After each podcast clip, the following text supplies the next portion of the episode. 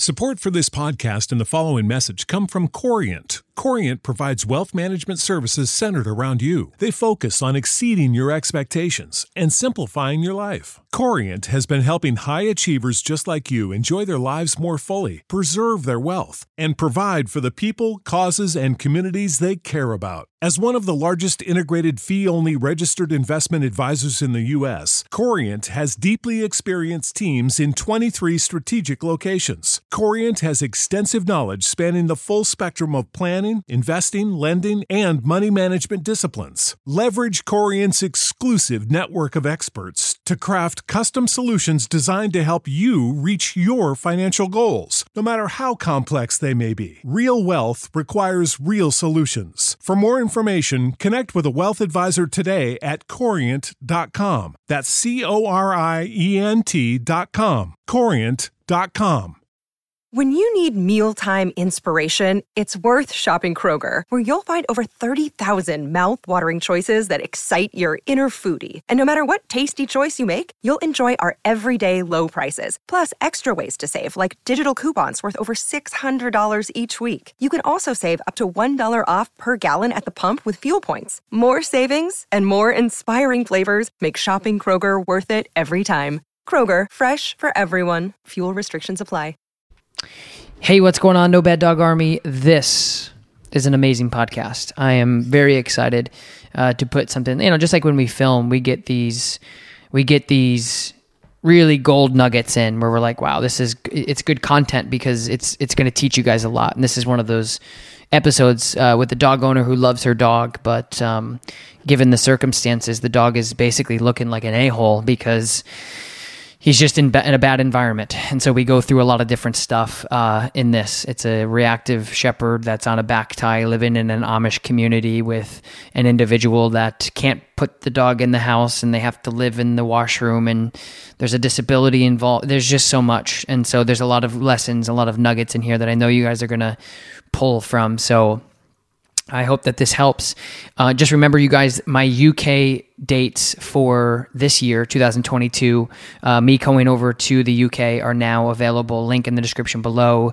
Um, I'm going to be heading over to the UK at the end of September, putting on a clinic like we did last year. It was a very magical, very fun thing. Um, such a big progress, such a big push for the balanced dog training community in the UK.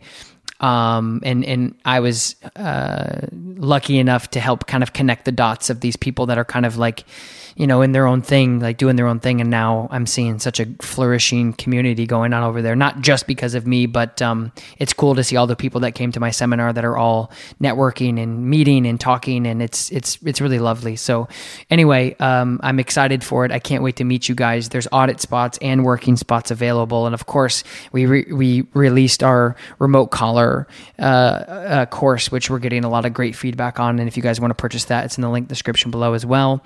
I hope you guys guys are well. Make sure you listen to the end because I'm going to be answering your dog training questions. Let's get into it. Um, we do have a Herm Sprenger 2.25, and that takes care of our issue with leash pulling. And um, we also have uh, a remote collar. Uh, that has helped. He's a two year old male German Shepherd, and uh, we're having really severe problems with he's very reactive to bicycles where we live, we live in an Amish community where there's a lot of bicycle riding back and forth. Um, he, uh, we have worked with him to. He's not reactive to trucks anymore or or uh, motorcycles anymore, but just bicycles for some reason. And he goes crazy, running in circles. Um, unfortunately, the landlords we have right now do not want him in the apartment that we rent. So he does. He is on a chain when he's outside. We're we're with him all day long, and we exercise him several times a day. Okay. Plus, we also take walks. So um, I have planned it for a, a, young man to come by on his bicycle, so you can see exactly what he's doing. Uh, I can't get this to stop with the remote shock collar. And, but then what happens is that he he never barks at all anymore. And when he doesn't bark, you know, that I I want to find the balance between I want him to still bark and notify us that somebody's coming, but yet not get so wound up. He actually got loose uh, last two weeks ago. This is what prompted the, the appointment. And he ran after, uh, it was our landlord. They are Amish and they ride bicycles, a horse and buggy too, but bicycles. And uh, he ran after one of them. And he, uh, the the landlord, he when he uh, when he stopped the bike, um, he tried to when he was trying to get off of it to put the bike between him and Ruger, our dog. Oh, he's already back. Okay, so that's not going to work. Anyway, um, you've seen it a million times. I watch your videos a lot. You know, jumping up and down, running in circles. Um, he's broken several collars. He's extremely powerful, as you all probably already know. Um, he's 89 pounds. He's an intact male German Shepherd. I have my glasses off. I can't see too good. Okay. And then um, I think I've got it now, honey. Um, so he grabbed his pant legs and he bit, he bit, has bite marks in it. Um, I'm very concerned about this because um, they could call the authorities and cause all kinds of problems for me because of this. So this is the main issue I'm having is where do I find, you know, do I continue to just zap him when he acts like that, but then he will no longer bark at all if I do that. Okay. So you know when, when you're when you're doing remote collar training it it takes quite a bit of time to introduce the remote collar properly. And it takes a, quite a bit of uh, of foundation work before you ever use the collar as a correction any using any stimulation. So it, it's it's not you can't just put it on them and then correct them that doesn't work. It, that's that's going to make things worse we've done that a couple years ago sorry for interrupting you that's okay but yeah, we have uh, gone through a lot of the the training on the e-collar and how to use it properly. We don't use your e-collar because I just I'm very low income. I'm on disability, so uh, but I did get one off of Amazon and it does work. It's called Dog Care, and just just so you'll know that I've done everything that I know to do to introduce him, and we've been working with, with him and the caller for about a year now. Okay. So, okay, let's back up a little bit. So you're right now. I, I don't have any videos from you, but I can try to find them in a minute. Right now, when you're what is your biggest problem right now so when he's when he it just sounds like out of all of those problems there's something going on on your end you're doing something you've got to be doing something terribly wrong with all of those things that are happening with like breaking collars, uh, running after people, running after people on bikes, ripping pant legs, not listening, all of those things. Whenever I hear these huge accumulation of things, it's always almost every time a gigantic accumulation of a dog owner doing something that that is not even in the same wheelhouse. So let's go over when when he's reacting to people on bikes. That sounds like your biggest problem, right? Yes, and it happens when I'm not with him. When he's on, he whenever he's outside, he has to be on a chain because of the landlords. That's otherwise I have to get rid of him. Okay. So they're allowed to keep him, but he has to be on a chain. They're also deathly afraid of him because he's a German Shepherd. Okay. They don't like dogs. They're scared of dogs. Um, so occasionally he gets loose. He has uh, broken the buckle. I buy. I've, been, I've spent so much money on collars, Tom. Nylon collars, leather collars. We've shored him up. Okay, so if if what do you have to leave him outside? Can you leave him inside? I can leave him in a washroom, which is a little bit distant from the house, the way the house is laid out. Um, I can get to him quickly within three seconds. Um, we have it all set up so I can get to him quick, but he's not allowed in the actual living part of the house, like the living room, the dining room, the kitchen. I wish he could be. I would love to have him in my bedroom with me every night, but he's not allowed. Uh, but they have, uh, with with a lot of arguing and requesting and promises, they've said, okay, he could be in the washroom. So I could take you if you want to see him. No, I don't. Uh, I don't. I don't need to see him. I, I just think I just think that you're gonna have to you're gonna have to really get things under control um, because it, it sounds like a lose lose for the dog because he can't he can't go inside and he can't behave outside. That's what it sounds like. So I, I just I just think like if, if he's this reactive, you're gonna have to spend a, quite a bit of time to, to really manage this situation. Are you are you home most of the day? I am. And we the way we managed and got him used to trucks was I would take him to a park and uh, it used to be he had to stay in the car, but slowly was giving him positive reinforcement, lots of treats de- de- to desensitize him. I was able to desensitize him to motorcycles, bikes. I'm sorry, not bikes, cars, trucks, uh, but bicycles and also children.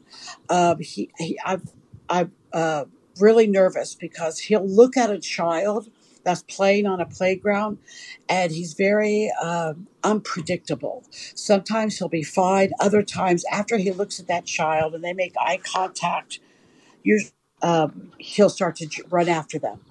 And that's when I will give him a little zap. I, I so when when he when you say that he runs after these children, what it, what do you mean? Like, are they in your backyard with him? Oh, we go to a park. Uh, we would go to a okay. community street. That's where I walk him and exercise him a lot with frisbee throwing and things like that when no one's around. Um, he does listen well to me.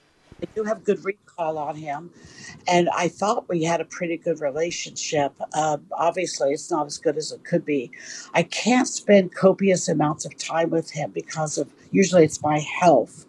Um, but um, I know that you we don't have history talking with history. You don't really really under, know what all I've done. So I'm trying to quick give you a glimpse of what I've been working on with him. But for some reason, for the bicycles, okay, there's a bike right now. Oh boy.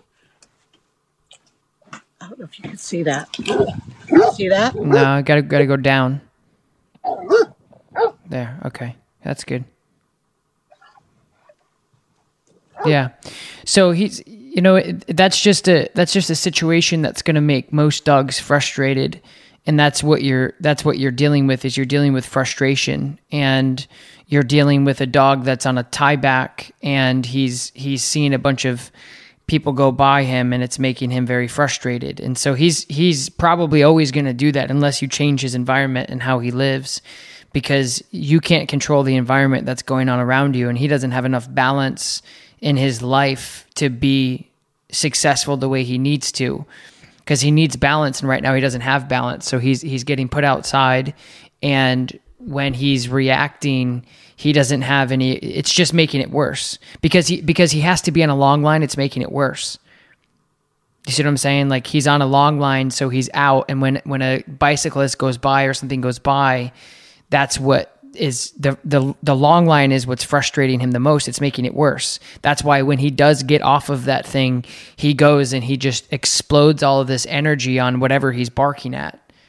So you're going to have to really spend a good amount of time with handling him outside and working on him being calm and working on him being relaxed with you uh, when you're handling him because I've I, to be honest like I've never heard all the stuff that you've said is it, it's it's the amount of stuff that you've said that he's done tells me that there's something going on with your relationship with him because I've never heard of that. I've been doing this a long a long time and I've never heard of all of those things happening to one particular dog, breaking multiple multiple leashes, breaking multiple long lines.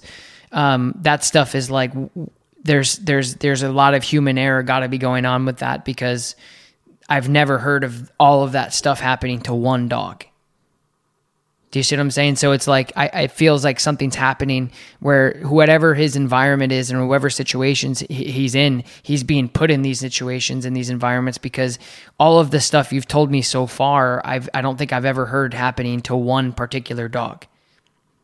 It's like there's a lot of there's something going on there. So I it just seems to me like he he needs he needs more attention um, and he needs more mental stimulation. So if you can't, and that's why it's hard because, and from what you've told me, correct me if I'm wrong, from what you've told me, is he has to be on the long line essentially and he can't be off because he doesn't listen off leash. He can't be inside because your landlords won't let him inside and you don't have good enough health to spend time with him training. Is that correct? I can spend some training usually in the evenings and at nighttime. I do take him for walks around where we live in the evening with the Herm Sprenger. The Herm Sprenger has made it very easy for me to walk him. Before we had the gentle leader, mm-hmm. and it was a constant tugging. And he's powerful, mm-hmm. and knocked me down once, and I fractured my elbow when he knocked me down. And uh, that was uh, a year ago, last January. He no longer jumps. Um, the, so he he is getting better through all these little things. I see all the tiny steps, but at this point, I feel like I'm trying to save his life because the landlords are, are saying, you know, now I'm out quite a bit with him. Because right where he is tied is our wash line. So I'm, I'm out there quite a bit with him throughout the day. And he also, we do take him off the leash and exercise him with frisbee throwing two, three times a day. I walk him about a mile um, a day. And then we also, uh, two, three times a week, take him to a local park where there's children and very busy skateboarders. And, and it's a friend, dog friendly park. Mm-hmm. But he does fine um, after we've been there a little while. He like calms down and will sit down on a bench.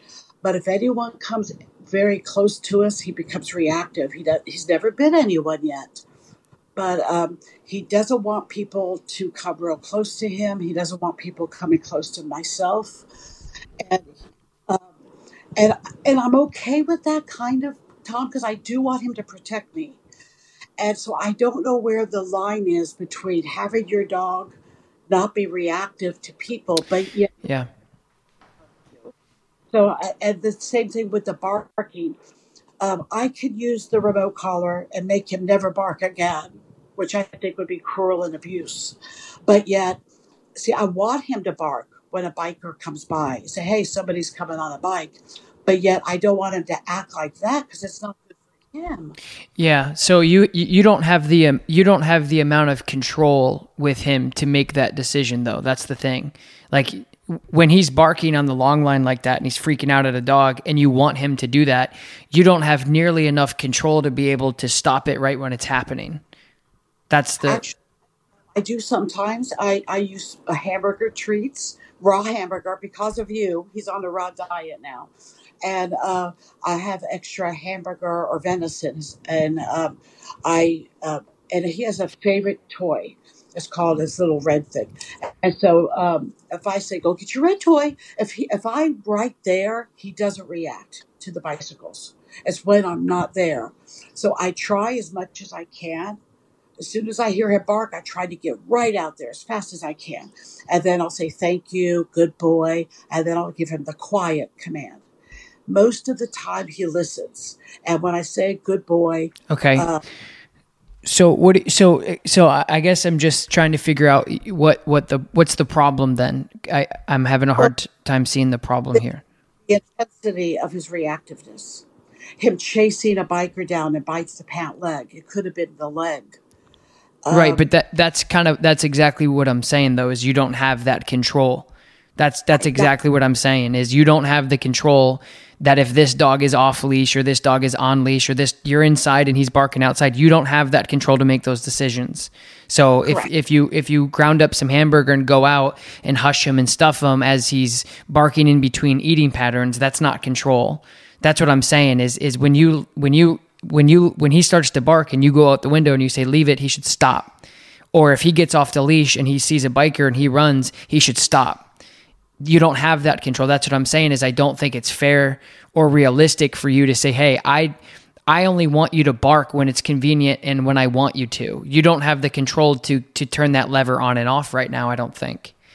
Right, I don't. So I think I think for him he's getting confused because if he's barking at a child on a bike or he's barking at somebody a neighbor on a bike and you're going out there and you're heavily paying him with hamburgers and treats and all these things and then he stops, you're you're paying him for barking and then you're coming inside and then you don't want him to bark. So, like I said before, like if you had this crazy obedience with him and you could really just turn it on and off at any given time, I don't think that that would be unrealistic, but right now you don't have the control and obedience to have that on and off switch. Okay. You know what I'm saying? Like I understand what you're saying where like you do have that control, but somebody who's zooming all the way out in your relationship, you don't because it's like let's play back a little bit. So it's I only want him to bark when I think it's appropriate for him to bark. And then I say, well, I don't think you really have the amount of control that you need to, to to be making those decisions for him. And then you say, well, I do because if I go in and I get out raw hamburger and I go out there and I pay him as he's barking, he knows that it's okay for him to bark during that time. And then when I say quiet or hush, he sometimes stops. That's not control. That's that's just getting lucky. Maybe when you go out there at the right time, he might stop. But I, I want you to be able to turn around in your chair and say, Ruger, leave it, boom, and he stops. Or if he un if he gets unclipped out of, out of that out of that that thing that he's on and he's running after somebody, you say, Ruger, come and he does it. You don't that's what I'm saying is you your your expectations of control isn't realistic right now at this point in your relationship. Okay. Yeah, um, the barking doesn't bother me as much as his actions. You know, running after a biker. That's biting humans is not acceptable.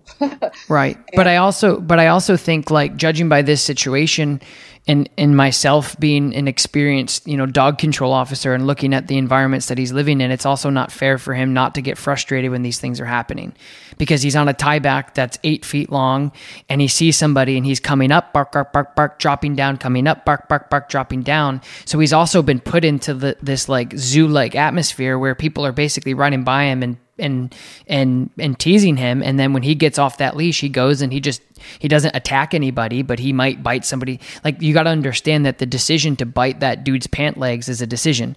He could go up and bite that guy's ankle and break it in 2 seconds but he didn't. He's just like hey you guys are you guys are moving. I'm back here doing nothing and all day long i see y'all out here going back and forth and when i'm finally out of this harness or this setup that i'm on this this bo- this boing boing boing system that we're in I'm going to go and I'm going to chase you and I'm not going to attack you. I don't want to hurt you. I don't want to physic it's not it's not it's not a it's not an emotional thing and that's that's what I think is happening is is he's in an un, he's in an unrealistic environment to be to be safe and to be successful because what I'm hearing from you is is like it's life or death but if I had that dog within 48 hours I'd be able to bring him anywhere I wanted to without any problems and so I think just because of the situation that he's in is I don't I don't think you should even be having the conversation of life or death with this dog before you should be having this conversation of getting getting a new home for the dog. Because right now I don't see, you know, no bad dogs, right? I don't see a dog that you would even like right now judging by everything that you just told me and you even bring up the conversation of like I don't want him to be put down or I don't want him he's being set up in a really unfortunate situation because he can't get out of the situation he's in. He's a frustrated, intact young German Shepherd that's on an eight foot tie back that's watching bikes go back and forth all day long. And he he needs he needs more control than that. He can't just it's just like leaving him out there to see what it's just like it's not going to be fair for him. And I and I'm not blaming you and I'm not saying it's your fault because I know that the circumstances right now are just unfortunate for you because you can't bring him inside. I'm just kind of laying out what I'm seeing and so I, I, just want I just want to bring that up into conversation because I don't I don't want you to think that you would have to um, put him down or get rid of him because of these situations. Because, like I said before, before I even saw him reacting, or before you told me what type of training you've done, considering everything you dumped on me in the very beginning, I straight up told you like the amount of things that have happened with this dog so far in his life of only being one years old there's got to be something terribly going wrong with management here because that's a lot of stuff to happen that that quick. Okay he is he is two and a half but two and a um, half. still even two and a half oh yeah i wrote that down sorry. Um, that's okay. So um, yeah, so we are looking for another place. Just so you know, we we have uh, this is his second place. He's I've had him since he was ten weeks old, but this is the second move we've had. Hmm. Um, these places on Brentine, although he is an emotional support animal, they're still not. The landlords are still not allowing him inside the hose. I don't understand why. He's not destructive. Um, and I guess I was hoping you could give me like steps to work on because I have been able to desensitize him. It was hard work, Tom. As I said, to trucks, to horses, to buggies, because he used to be reactive to all of those things also. And now he's not. So that I said, well, why? What is it about the bicycle? For some reason, we just can't get on top of it. And now the landlords are threatening. Um, the, the, the landlord said to me when he brought over his pant leg to show me that he bit his pant leg, um, uh, he said that um, he wanted to know how much liability insurance I have on the dog. Mm-hmm. And um, so then he, I asked him if he'd be willing to work with me. I don't have, there's no men here, and he does have a little bit of a thing with men. And I'll, I could tell you a quick story about something that happened a year ago, and I think that's why. But um, anyway, uh, so he was working with me. I gave him some cut up pieces of hot dogs, and he was throwing the hot dogs to, to Ruger. And I would ask him to come just one step closer, but Ruger was on the chain still, so he Mm. couldn't reach him. We were doing that. And then for some reason, I don't know why the landlord did this, he reached his hand out to pet Ruger. Ruger did not bite him, but he barked. He gave that real intense, Sure. you're in my space, get away from me, dude type of bark. And then um, he started, the, the landlord thought that funny. I didn't think it was very funny. Um, so uh, a year ago, we were gone, but we, we were gone to church. When we came back, something had happened. They, somebody or a group of youth got into the washroom where he is because he was he somehow broke out of his crate. He's a very strong crate. He broke out the bottom of the crate. The washroom was an absolute mess. He was extremely um, out of breath. He was freaked out. We, the, the landlord said they didn't hear anything, but they had a lot of people over, a lot of kids over uh, from their church, their Amish church. The children just run all over the place. I did set boundaries with them that this we're renting this side of the house. It's a duplex, so we're renting one side of the duplex. The landlords are on the other side. We have a small piece of yard, and I, I had told them that you know you you've got to keep your people out of this side of the house. It's not fair to my dog or us. They deny anybody came in. I didn't have a camera set up at that time, so I couldn't see what, what went on. But something happened, and ever since then, he has not liked men. And uh, they also stole some adult beverages from our refrigerator. So I think it was youth that came in. Mhm. Uh, we have refrigerator in that room, uh, uh, overflow fridge, and I, we noticed a couple of adult beverages were missing. So uh, um, ever since then, we've had an issue with him. So I confronted some of the youth, and they all denied coming in or bothering him at all. But he's not, he hasn't been quite the same towards men since then, or children. Mhm. Now I have grandchildren, and they they're terrified of him. Um, if they if they uh, make if I'm holding one of my grandchildren, I have uh, an eight month old. That's the youngest grandchild. I have a three year old and a six year old. If I'm holding the eight month old in my arms and she makes eye contact with him, he'll bark very aggressively at her, and then she cries. Uh, the the the toddler uh, can throw uh, hot dogs to him, and so can the six year old, but they just can't get real close to him. Uh, he has like a boundary line he'll allow people, which is about three feet from him. If they get any closer, so I, I, okay, so you're basically saying it's a hopeless situation unless I change the environment. No, I just, I, I don't think that. I'm just saying right now, I, I don't think that you're in a position to have some of the expectations that you have of, I want him to bark when I think he should bark, but I want him to understand when, when he, when I don't want him to bark because I, I, like I said, I just don't think that you have that control. Like, Stay quiet. I want him to be quiet. He normally does. Yeah. okay, it- so let's back up a little bit. What is, what is your biggest problem? Let's, let's start there. Racing, jumping, freaking out when a bicycle comes by. Okay. So if you go out and you put him on the prong collar and a leash and you correct him, how does he react? I've never done that. Okay. So let's start correcting him for the behavior that we don't like, that we don't want to see. And so making sure that your your prong collar placement is is right where it needs to be, right behind his ears. And you have at least, um, a I would say a four foot leash would be good. Six feet be a little long, but making sure that you correct him when he does this. So if you can spend time with him outside, like you said that you can, which is great, you can go out, put his stuff on, and you, you know when it's going to be a busier time or when, when it's not. And you have to just go out and start correcting him for this behavior when he when he does it. And you might have to sit down on the porch with him for a little bit until you get a good rep in, a couple reps in. Go out there and stand or whatever you need to do.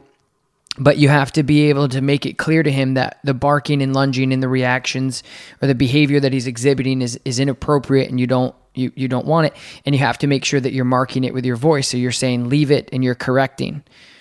That's that's the first step you have to do. But he's not ever just gonna click and go oh wait a minute. Like i don't know what this is. I don't i, I you know he, he's not just gonna do that.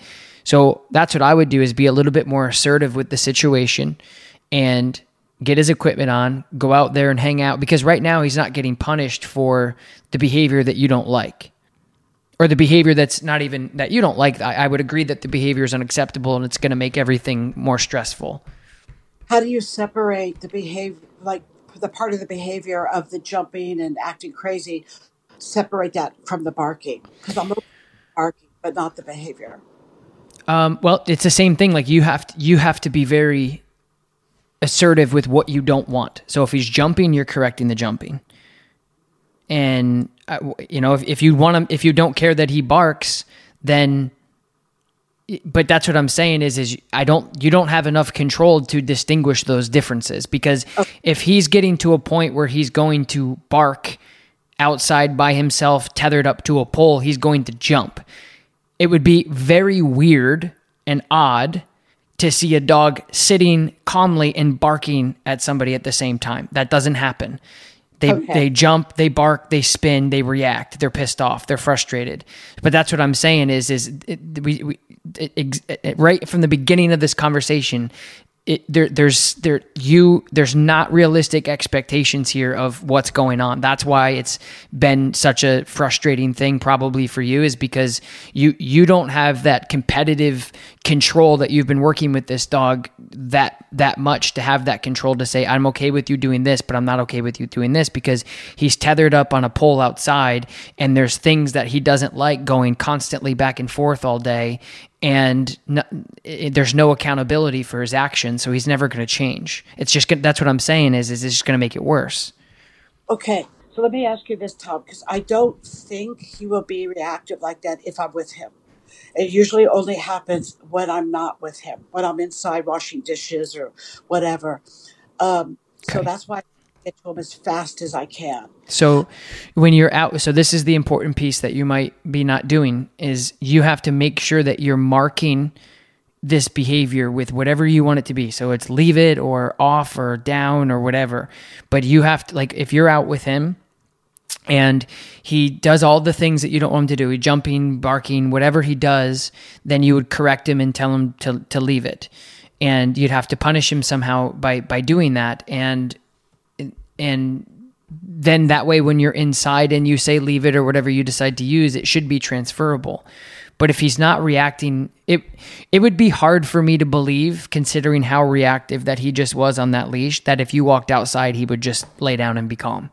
I i yeah uh, what he does uh, let me try i wish i could videotape this um, but what he does is that he'll like um, i'll say ruger i'll say good boy, thank you for the alert. And I'll say, come. And then he'll like run to me. And then he uh, will turn right around though and run back towards the bike. And then um, I'll say, Ruger, come. And he'll run back to me and I'll say, stay. Or I'll say, down to try to divert him. I'll touch with my hands, mm-hmm. all of that. And then um, when I'll say, stay, sometimes he won't do the, he won't continue to stay he'll get down, but then he'll stay for two seconds and then he'll go back. Yeah, that that yeah, that, that's that's what I'm. That's you don't want to do that because you're you're rewarding him for barking, and then you're also asking him to do a behavior he doesn't know well enough in that context to do. Like boom, boom, win, lose, lose, lose, lose. Like every time. Like when you go outside and he's barking, you go, "Good boy, thanks for letting me know." Boom. He doesn't. He doesn't care that you just that that you're gonna decide when it's okay and when it's not. You just went out and you paid him for barking right? So there's step one. And then when he comes back, if you say come, if he does come, it's 60%, 50%, whatever. He comes back and then you ask him to down. Maybe he will, maybe he won't. You ask him to sit. Maybe he will, maybe he won't. There's no accountability. There just has to be more structure there. That's what I'm, that, this is what I'm saying. These are the, these are the problems because that's, that's what's going to set you up for failure the most is you have to, he's not at, you don't have that obedience to ask him to do those things. What do I do? Well, you what I would do is I would it, I would get him on a long line. I would get him on his prong collar and I would spend some time with him outside and I would be working on the things that you want him to do to counter this reactivity. So again, if your down isn't good, don't ask him to down outside or off leash because it's a lose lose. Because you're saying, hey, I want you to do something. He's saying, I'm not going to do it and then he walks away. But you have to understand that the reason that he's reactive in the first place is not only from the frustration because of the environment that he's in, but he also doesn't have anybody telling him what he can and can't do because he's not taking anybody serious in his life because there's no accountability. So if you say Ruger come and he says no, and you say okay come again, Ruger come and he's like no, and then he finally comes, you say Ruger down, and he made down for two seconds and walks away.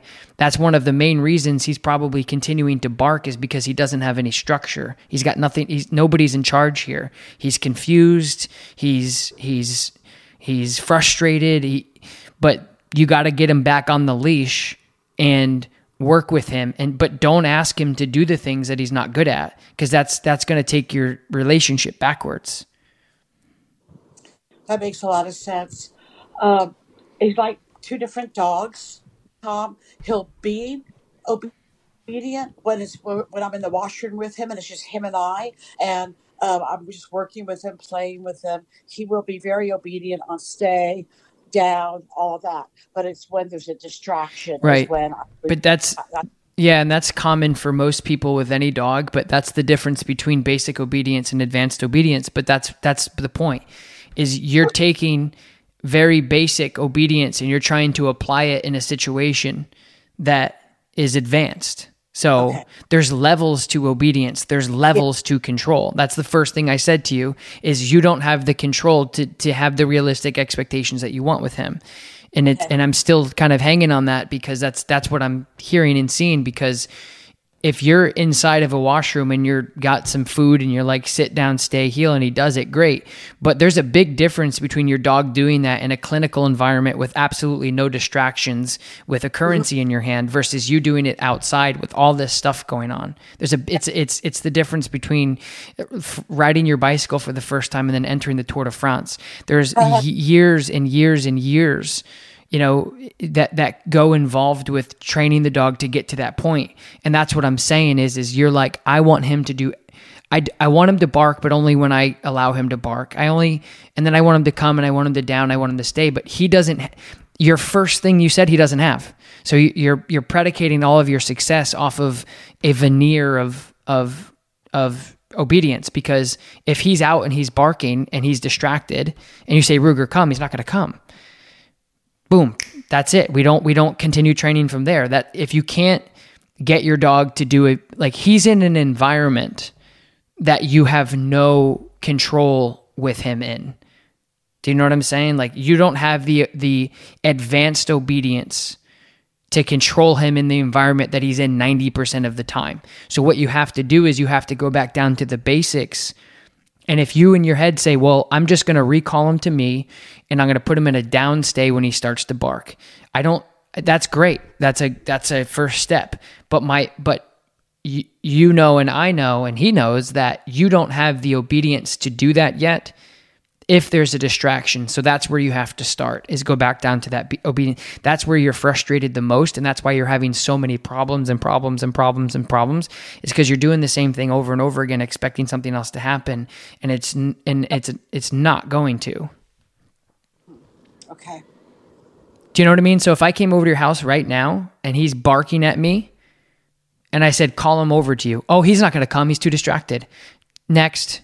Then we can't even, we can't even, ha- we can't even, you see what I'm saying? So, like, the behavior of the dog and the problems that you're having with the dog is the external problem that you want to end because your landlord gets upset, right? You're like, this has got to stop.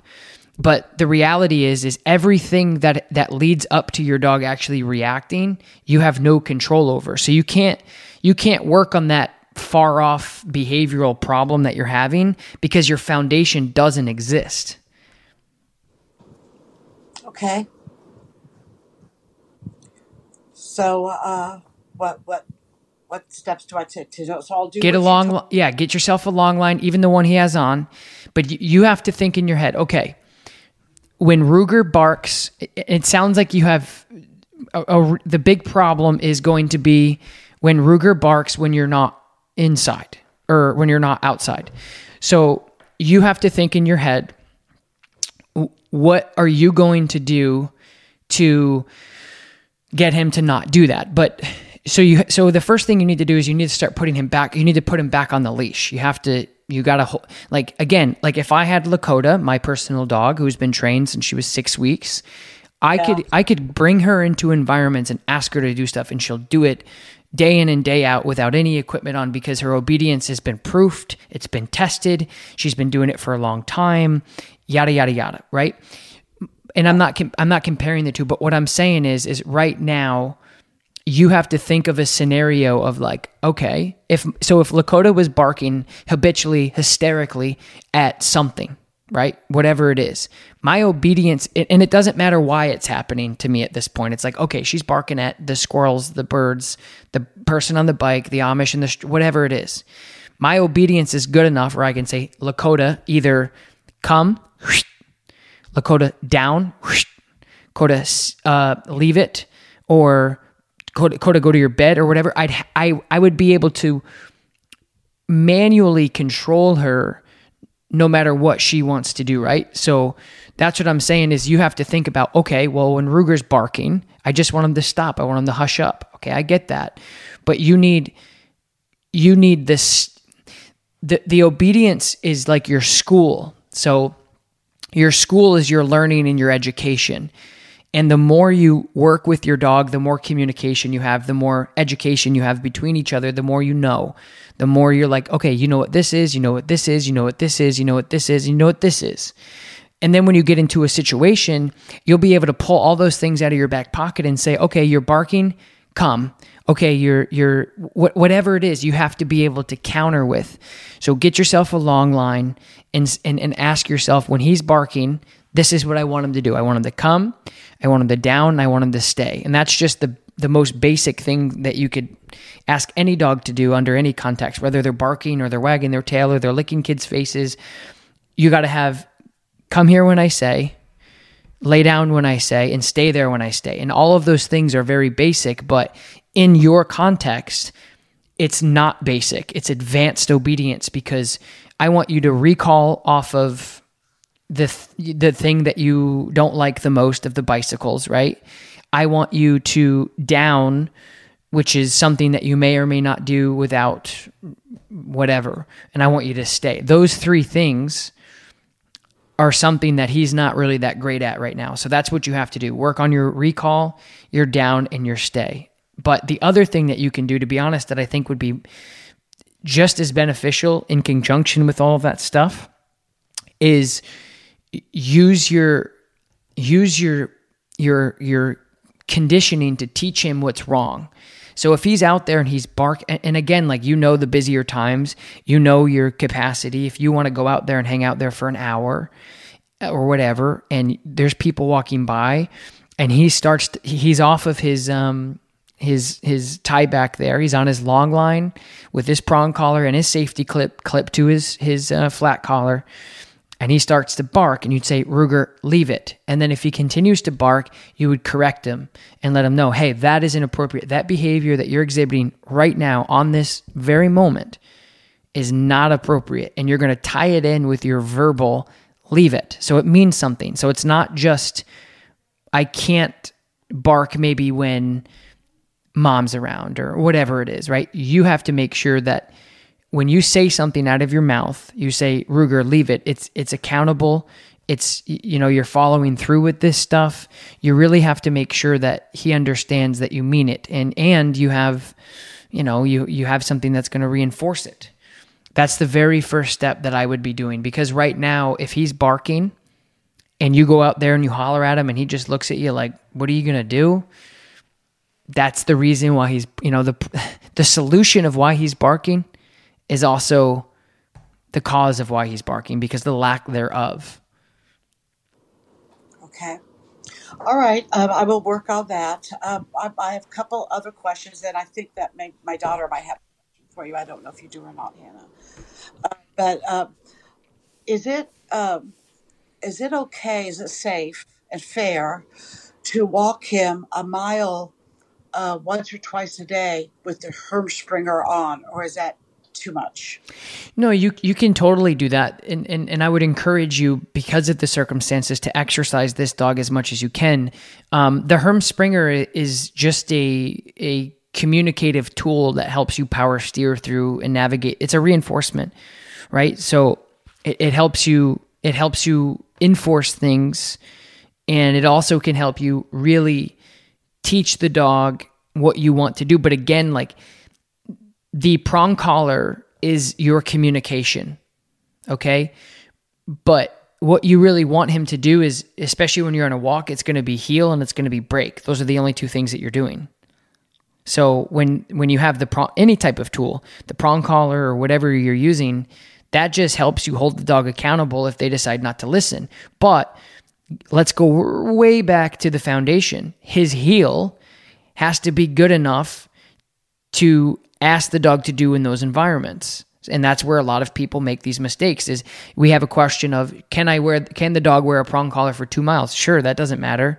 But but the real question is is what is your dog doing on that two mile walk? You know how much how much engagement how much are they listening? So the answer is yes they can do that. But i mean it yeah they can you can wear it that's fine Okay. Um, I only walk him at night when there's no one around. I mean, there's there's wild animals. He did get in a fight with a skunk once. Fun. Yeah, that still smells. But um, as far as there's there's no people. They all go to bed at nine o'clock. So mm-hmm. I walk him midnight. Just it's dark, but um, and I do that to just have work on my relationship with him and my communication with him, and then I periodically stop and let him have a break. You know, let him smell around, sniff around. I have a six foot lead, a leash attached to the uh, Herm Sprenger, and then after I'll give him two three minutes, smell around. Uh, but I am a little nervous because he's very powerful and he could use me as a sled, make me a sled if he wanted to. Uh, but the Herm Sprenger has given me the confidence that I've needed to be able to do this. I, even with the gentle leader, I did not have the I did not have the control I needed to take him on walks. Um, so I haven't tried yet to take him anywhere where there would be a lot of people. Uh, well, actually, no, I did. I did take him to a farmer's market once. I did put a muzzle on him just to make sure, but he's never bitten anyone. Mm-hmm. Uh, know, kids run up to you and things like that. So I, I didn't know what he would do. Mm-hmm. So as ability protector, but I did take him and he did really well. He stayed by me, he sat by me, um, he wasn't trying to get away from me. Um, and I did have treats. So I would occasionally pay him for his for his obedience.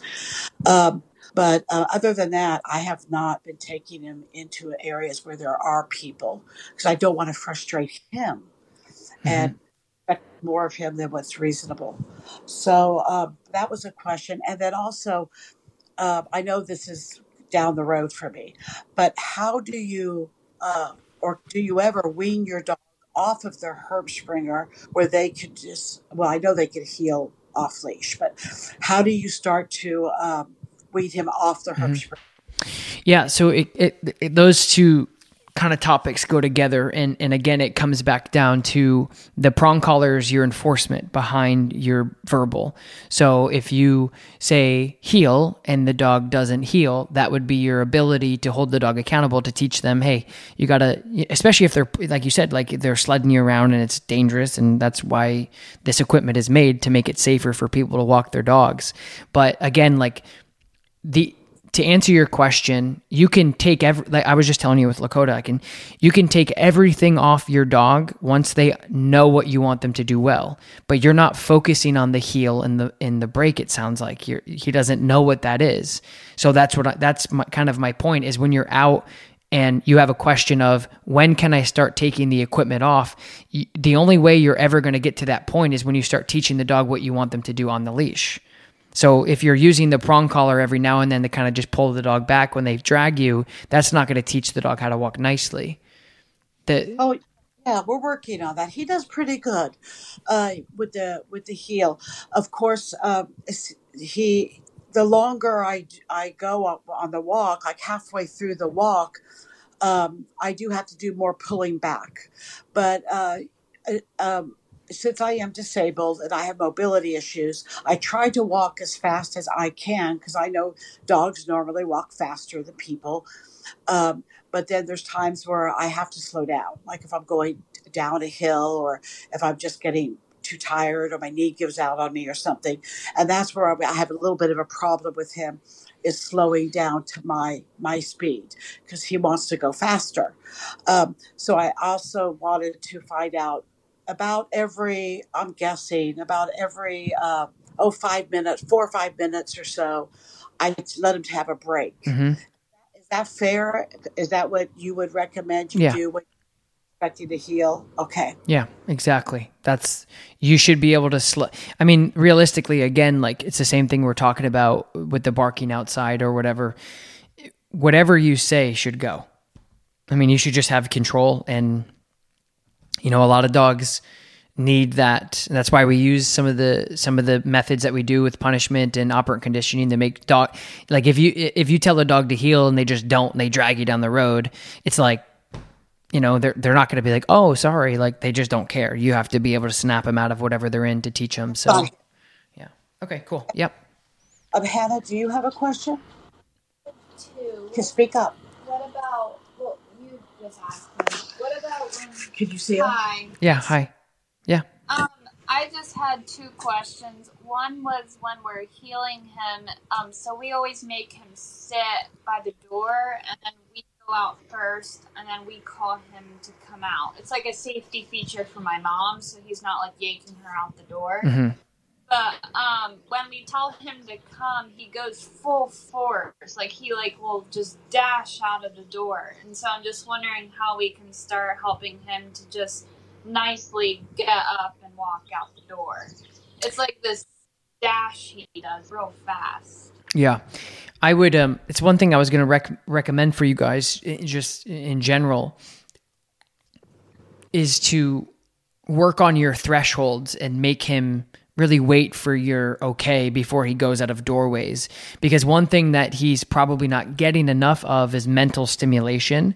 So it's good that you guys are getting him out and you're walking him and you're playing fetch and you're playing frisbee and all that stuff. But you want to make him think too, because all of that stuff is pretty mindless for dogs, right? You get a frisbee, you get to chuck it. I mean, I'm, I do it all, I do it every day with my dog, but you also need to make him think too.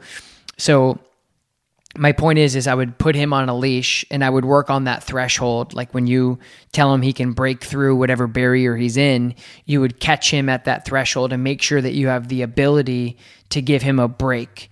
So when you're working with him and on in any circumstance you have to you got to put that le- your leash is like your very beginner a b c d e f g type thing where you put the leash on the dog and you teach them what is appropriate, what's not, what's right, what's wrong. It's your it's your whole communication.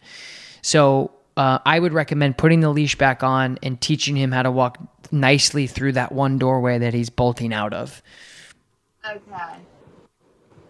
Okay, and then my other question was when we're going places. You want to just take the phone? Yeah, I can hold it. my arms get tired. Uh, when we when we're going places and I strap him into, we have like this little seatbelt thing in the car so when I when I get into the car and I go to strap it on his collar, he always rolls around. He always Twist. moves, twists mm-hmm. his head. He like kind of like does like a back roll. Mm-hmm. Single time that I have him get in the car on the seat and I try to go clip it on his collar, it's like this big ordeal. I'm wondering what I should. Yeah, I'm wondering what I should do about that behavior. When I would like if he could just get in and I could just go and clip the thing onto his collar, but he always does this weird like roll around. Don't you tell him to lay down and stay? yeah, I tell him to go down, but he still like rolls. You've seen it. Like, Oh, while he's rolls down, he While rolls. he's down. So yeah. You want him to be still. Yeah. What happens if you just said still? Because he knows that command. He doesn't usually He doesn't listen it. to me. Okay. Oh. Yeah, I, I would um I would well it, you you'd have to troubleshoot a little bit on on what's going to work, but instead of like when you get it when you get into a situation where you're you're asking a dog to like do something with a lot of I don't want to say stress, but like a lot of pressure where it's kind of like this anxious, like we're we're loading up to go somewhere. There's a lot going on, you know, we're getting ready to go. I think I would be careful about how much um, obedience that you give him. So if you ask him to down or you're asking him to sit, like I would, I would just get like treats, and I would take take my hand and I would hold my hand. I'd put a couple treats in there, and I'd have him work the treats out as I'm clipping him up, so he's stationary. So instead of like trying to fight him and try to grab him and wrestle with him because that's normal I think for dogs is they're like don't clip me, don't do this, don't do that. And I think if you can give him an alternative of again kind of like what we were talking about this whole time is what do you want him to do? Well, I want him to just sit still enough where I can hook this thing onto him. And like you were saying is if he doesn't do that for you as much as we think like oh if I tell him to still, but again like when we're when we're using obedience or behaviors in realistic context when we're saying, "Hey, I want you to do a sit or a down or a still," in reality, and they don't do it, you might as well not even try to say it because it's it's just not going to work. So just try to work smarter, not harder. I would get a thing of treats. I would load him up. I would do this, and he'd be doing this. He'd be nibbling the treats out of your hand, and then you because he's station, he's going to sit there and focus on those treats, and then you can clip him up. But what I would do is do this often so don't just do it once a week twice a week when you're doing it i would i would teach him and you could reinforce the the still like behavior if you want or the cue where you get him up he puts his hand in there you clip him you wait 5 seconds you unclip him and you break him out and then you put him i would put a leash on put him in get your treats. He eats the treats. You clip him you hold there. Good good still whatever you want to mark it you kind of stand back. And then you let him out and then you do it again. And continuing to same thing with the threshold that i was talking about. Like if he has a hard time bolting out of doorways or bolting towards people or whatever don't just try to work on it that one time or that two times that you're doing it throughout the day. I would do it like do it t- 10 times. Like bring him out the door bring him back in and do it again. Bring him out the door bring him same thing i was telling your mom like when you guys are working on that reactivity when you get that long line and you get that prong collar on and you go outside it would be ruger come and then if he didn't you would give him a little bit of pressure. You'd, you'd give him a little pop. He'd come to you you'd pay him you'd give him a break. But these are things that you should be working on for like 10 minutes at a time throughout the day.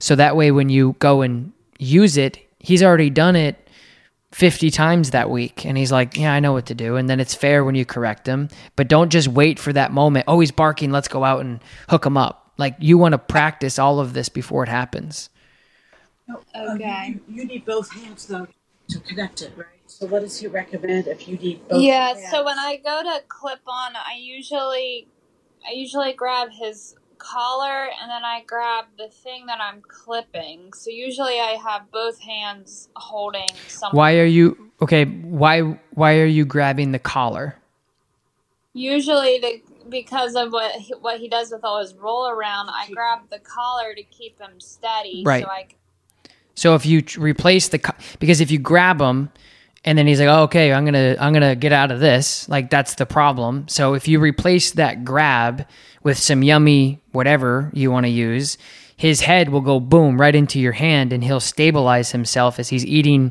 things out of your hand and you're and, and I would just hold it so he has to work it out. Like put food in your hand or kibble or treats or whatever so he has to lick and chew and try to get it out. Don't just do this because it's going to take 2 seconds it's going to be gone. I'd put it in your hand, make like kind of like this little thing and then he's got to work it out and that will replace your you stabilizing him like you, you'd get in there he'd be he'd be sniffing around. He's like, "Oh, what's this?" You put your hand here. He goes, Thoom, and he he puts his snout right there. You take your other hand, you clip his harness, and that would replace that. true. Yeah. yeah, I think those are the questions that I had. Okay, cool. Well, thank you so much, Tom. Um, of course, I could keep you for four hours, and I want to time. Um, I did want to just ask you one um, after we get the long lead and uh, that taken care of, and we work on the state, the commands, and, and the relationship. Uh, what would be the next step after I do that to um, to uh, I, I don't Well, know. what? Yeah, I understand. So there's a couple things. I, I think you should be working on the recall. I think you should be working on the. Your overall goal is is for him not to bark at these things anyway. So to me, I would be doing. I would to, I would be toggling between many different things throughout the day. So if he's out on your long line, it would be Ruger come. He come to you, and then you would do your place and your down and your stay. So you'd get like a little cot out there for him. Um, they make them super cheap, thirty bucks off Amazon. You can leave it outside. You'd say come. You'd say place. You'd say stay, and then that would remove him from the situation that is making him bark because there's kids or whatever on a bike that he can see. The other thing that I would be doing if I was out there is I'd be hanging out there with him, and when he barked, I'd say leave it, and I'd correct him.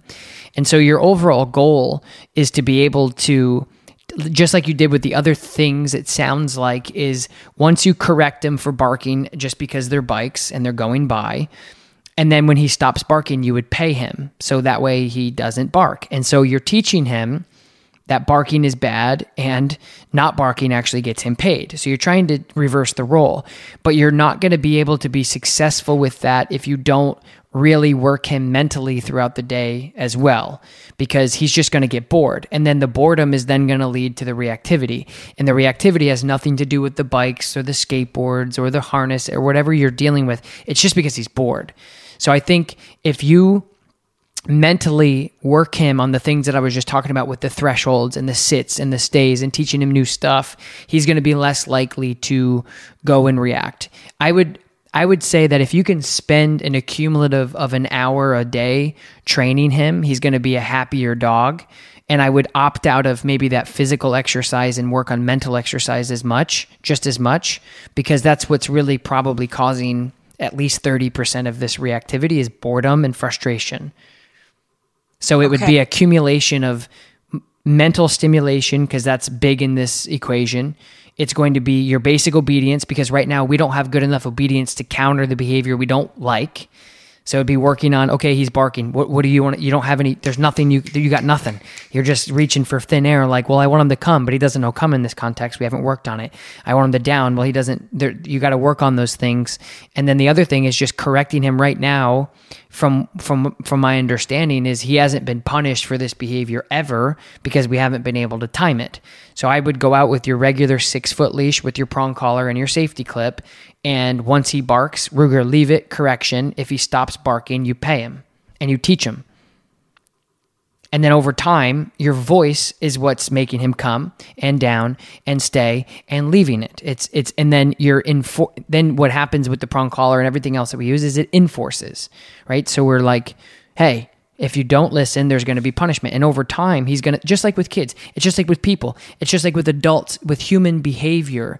We learn through operant conditioning. If we make a mistake, there's potentially going to be a consequence. And it doesn't matter if it's eating too many bananas or it's not running as much as you should or whatever it is, right? Or, or, or criminal activity if there's not consequence, it's anarchy. And dogs need consequences. They need boundaries. They need structure. And right now, he's doing something that you don't like, but he hasn't been punished on time yet. So therefore, he's never really going to come out of that. This is what I want to do until you do that. Well, thank you so much, Tom, for your You're time. welcome. Question is, do you think he would ever be a candidate uh, for coming up for a room and board? Please, yeah, it would be lovely because that's really what he needs. Is he needs structure, and that's kind of what I was telling you in the beginning. Is is this is a dog that would shape up really, really quickly, really, really nicely, given the right opportunity and environment. Right now, hey, I have a two year old German Shepherd on a back tie with a bunch of things running around him, and he's frustrated. And that's, I mean, it, it's just, it, it's an equation that makes so much sense to me. And it would be pretty cool to see how much he would learn and grow from being in a different environment. And to be honest, it, you know, this doesn't normally happen, but l- l- being in the kennel in our board and train environment would be less stressful for, for him than the environment he's he's in currently. So I think that that would be a great idea in the future. Okay, I'm going to start saving up for that and working on that, and I think it would be helpful for everybody. And um, then, yeah, I think that that's cool. all. I could keep you forever. But that's not fair to you. Mm-hmm. You're a I love your videos. I want to thank you for doing free videos on YouTube so people who um, are having a tough time can still learn. And I've done uh, most of my training with him because of your videos. Just try to follow what, what you do. I'm happy. I'm very happy for you, and I wish you the best of luck. And just keep just keep at it, and and you know you'll you'll see a, a, pro- a progress for sure. Okay. Well, thank you, Tom, and You're I welcome. love him a lot. I really don't want to have to put him down. That would break my heart. Yeah, give him to me before you put him down. I'll take him. Okay, Tom. Thank you so much. You're welcome. Bye. All right, you guys, you've reached the end of the podcast, and I am going to be answering at least three of your dog training questions. If you want me to answer your dog training questions, all you have to do is head over to the iTunes review chart, leave a review, and leave your question. All right, this question comes from D Carp 44. Love the podcast and YouTube videos. Hey Tom, your approach to dog and people training really makes these challenge challenging. People are facing approachable. Other, wow, sorry guys. Other, other overcomplicated things, and your your knack to keep it simple is truly effective. I have an 11 month old Boykin Spaniel and have been working with the Tom Davis 280C the past five months. He's fixed and I've had him for about eight weeks. I'm struggling with reliable recall. He is good with limited distractions, but I have a hard time regaining his focus once he's fixated on something. When it's appropriate to increase the stim level, when is it appropriate to increase the stim levels when we are out on walks and hikes? He's conditioned response to a four inside with limited distractions, new places, or other dog big, big issues. It's tough to see where the increase is because sometimes he responds to a seven or eight, and sometimes it needs to go up to the 20s. Um, well, first of all, uh, thank you for the review. Second of all, um, all of this is covered in my in my uh, course, and I'm not constantly trying to push my course. You guys, you just have to understand that I have answered so many of these questions so many times and it's still really good questions and it's still very valuable for you guys but just know that i created a course so i don't get burnt out and uh, not want to talk about it anymore. So uh, i would highly recommend looking into the course that i spent months on developing every single little piece of the remote collar training and how to do it including this question but when is it appropriate to increase the stim levels? It's when he's not listening and he knows the the the e-collar well. So when he's not responsive to your e-collar and he knows it well, that's when you go up. And again, this is a conversation that probably would normally take 45 minutes to really answer, but again, conveniently, I have made a very very very very in-depth, multi-layered dog training remote collar course just for you. So I would go and check that out. Thank you for the question. Thank you for the review. Cassidy Shoop. Five star review. Hey Tom, I followed you on Instagram for a while now and just recently recommended your podcast by a coworker. I work at an animal shelter and I've always been super interested in dog behavior and I had some issues with my own dog who I was adopted when he was a puppy. Or she. She was she's shown signs of resource guarding and animal aggression since she's two months old, so I have to assume some of the genetic genetics, considering I have no idea where she came from. Here's one of the main questions I have for you. I have an American Bully Amstaff mix. She is two years old. She's fixed. She grew up around my cat and other two two other dogs. She's gotten old as she's gotten older. She's gotten more possessive over objects like food, toys, and our bed. Not with people, but with other animals, especially with our cat. Whenever my cat jumps on our bed, Nova the dog is already laying on the bed and she growls if the cat gets close enough, and she will even go after the cat. She never made contact with her cat but she has a couple times where I've woken up to Nova chasing my cat off the bed, lunging at her. Obviously, this is very dangerous considering the strength and size and differences between the cat and the dog. Um, my main concern is I think I think my boyfriend and I may have accidentally made this problem worse. Our cat would walk by or jump on the bed, and Nova would growl, and we would correct Nova and tell her no. Same with her resource guarding food and toys. Now there are times when she jumps straight to going after her and trying to attack her whenever an animal gets near. near I think by correcting her for growling, we have taught her that the appropriate corrections are not okay. So she jumps straight to the next attacking. Is this true? It could be true. I, I get this question all the time, and I think growling is definitely a very innate primal thing. Um, ow, my freaking elbow.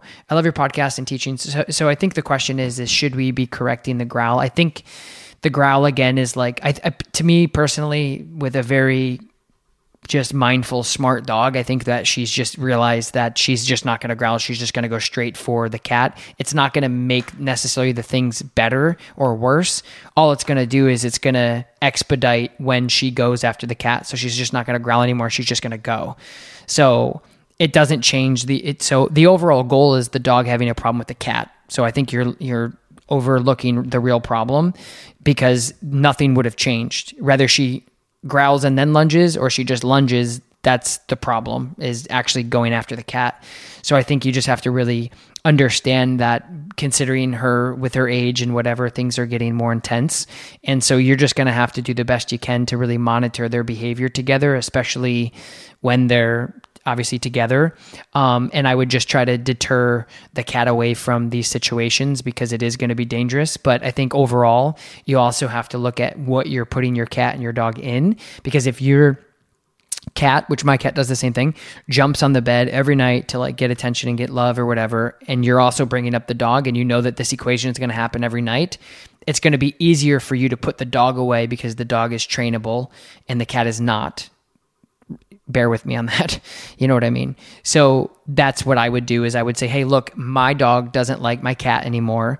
My cat is going to jump up on this counter or this bed or this couch during these circumstances. So instead of setting both of them up for failure and causing a lot of stress, what I would do is put the dog in a situation where you're not going to have that."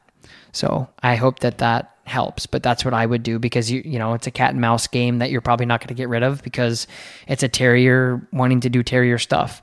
And so I would just try to manage the situation a little bit better because you know when these things are going to happen and you're allowing it to happen and then these boom.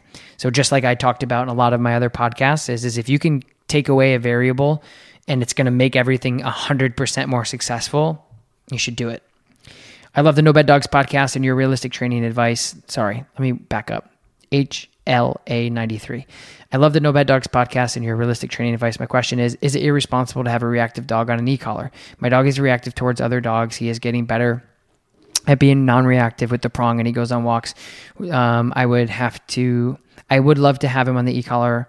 But oh, okay. You mean is it is it responsible to have a dog off leash that's reactive? I would use the leash in prong instance, but um, okay, I got it. So yeah, you can have your dog off leash.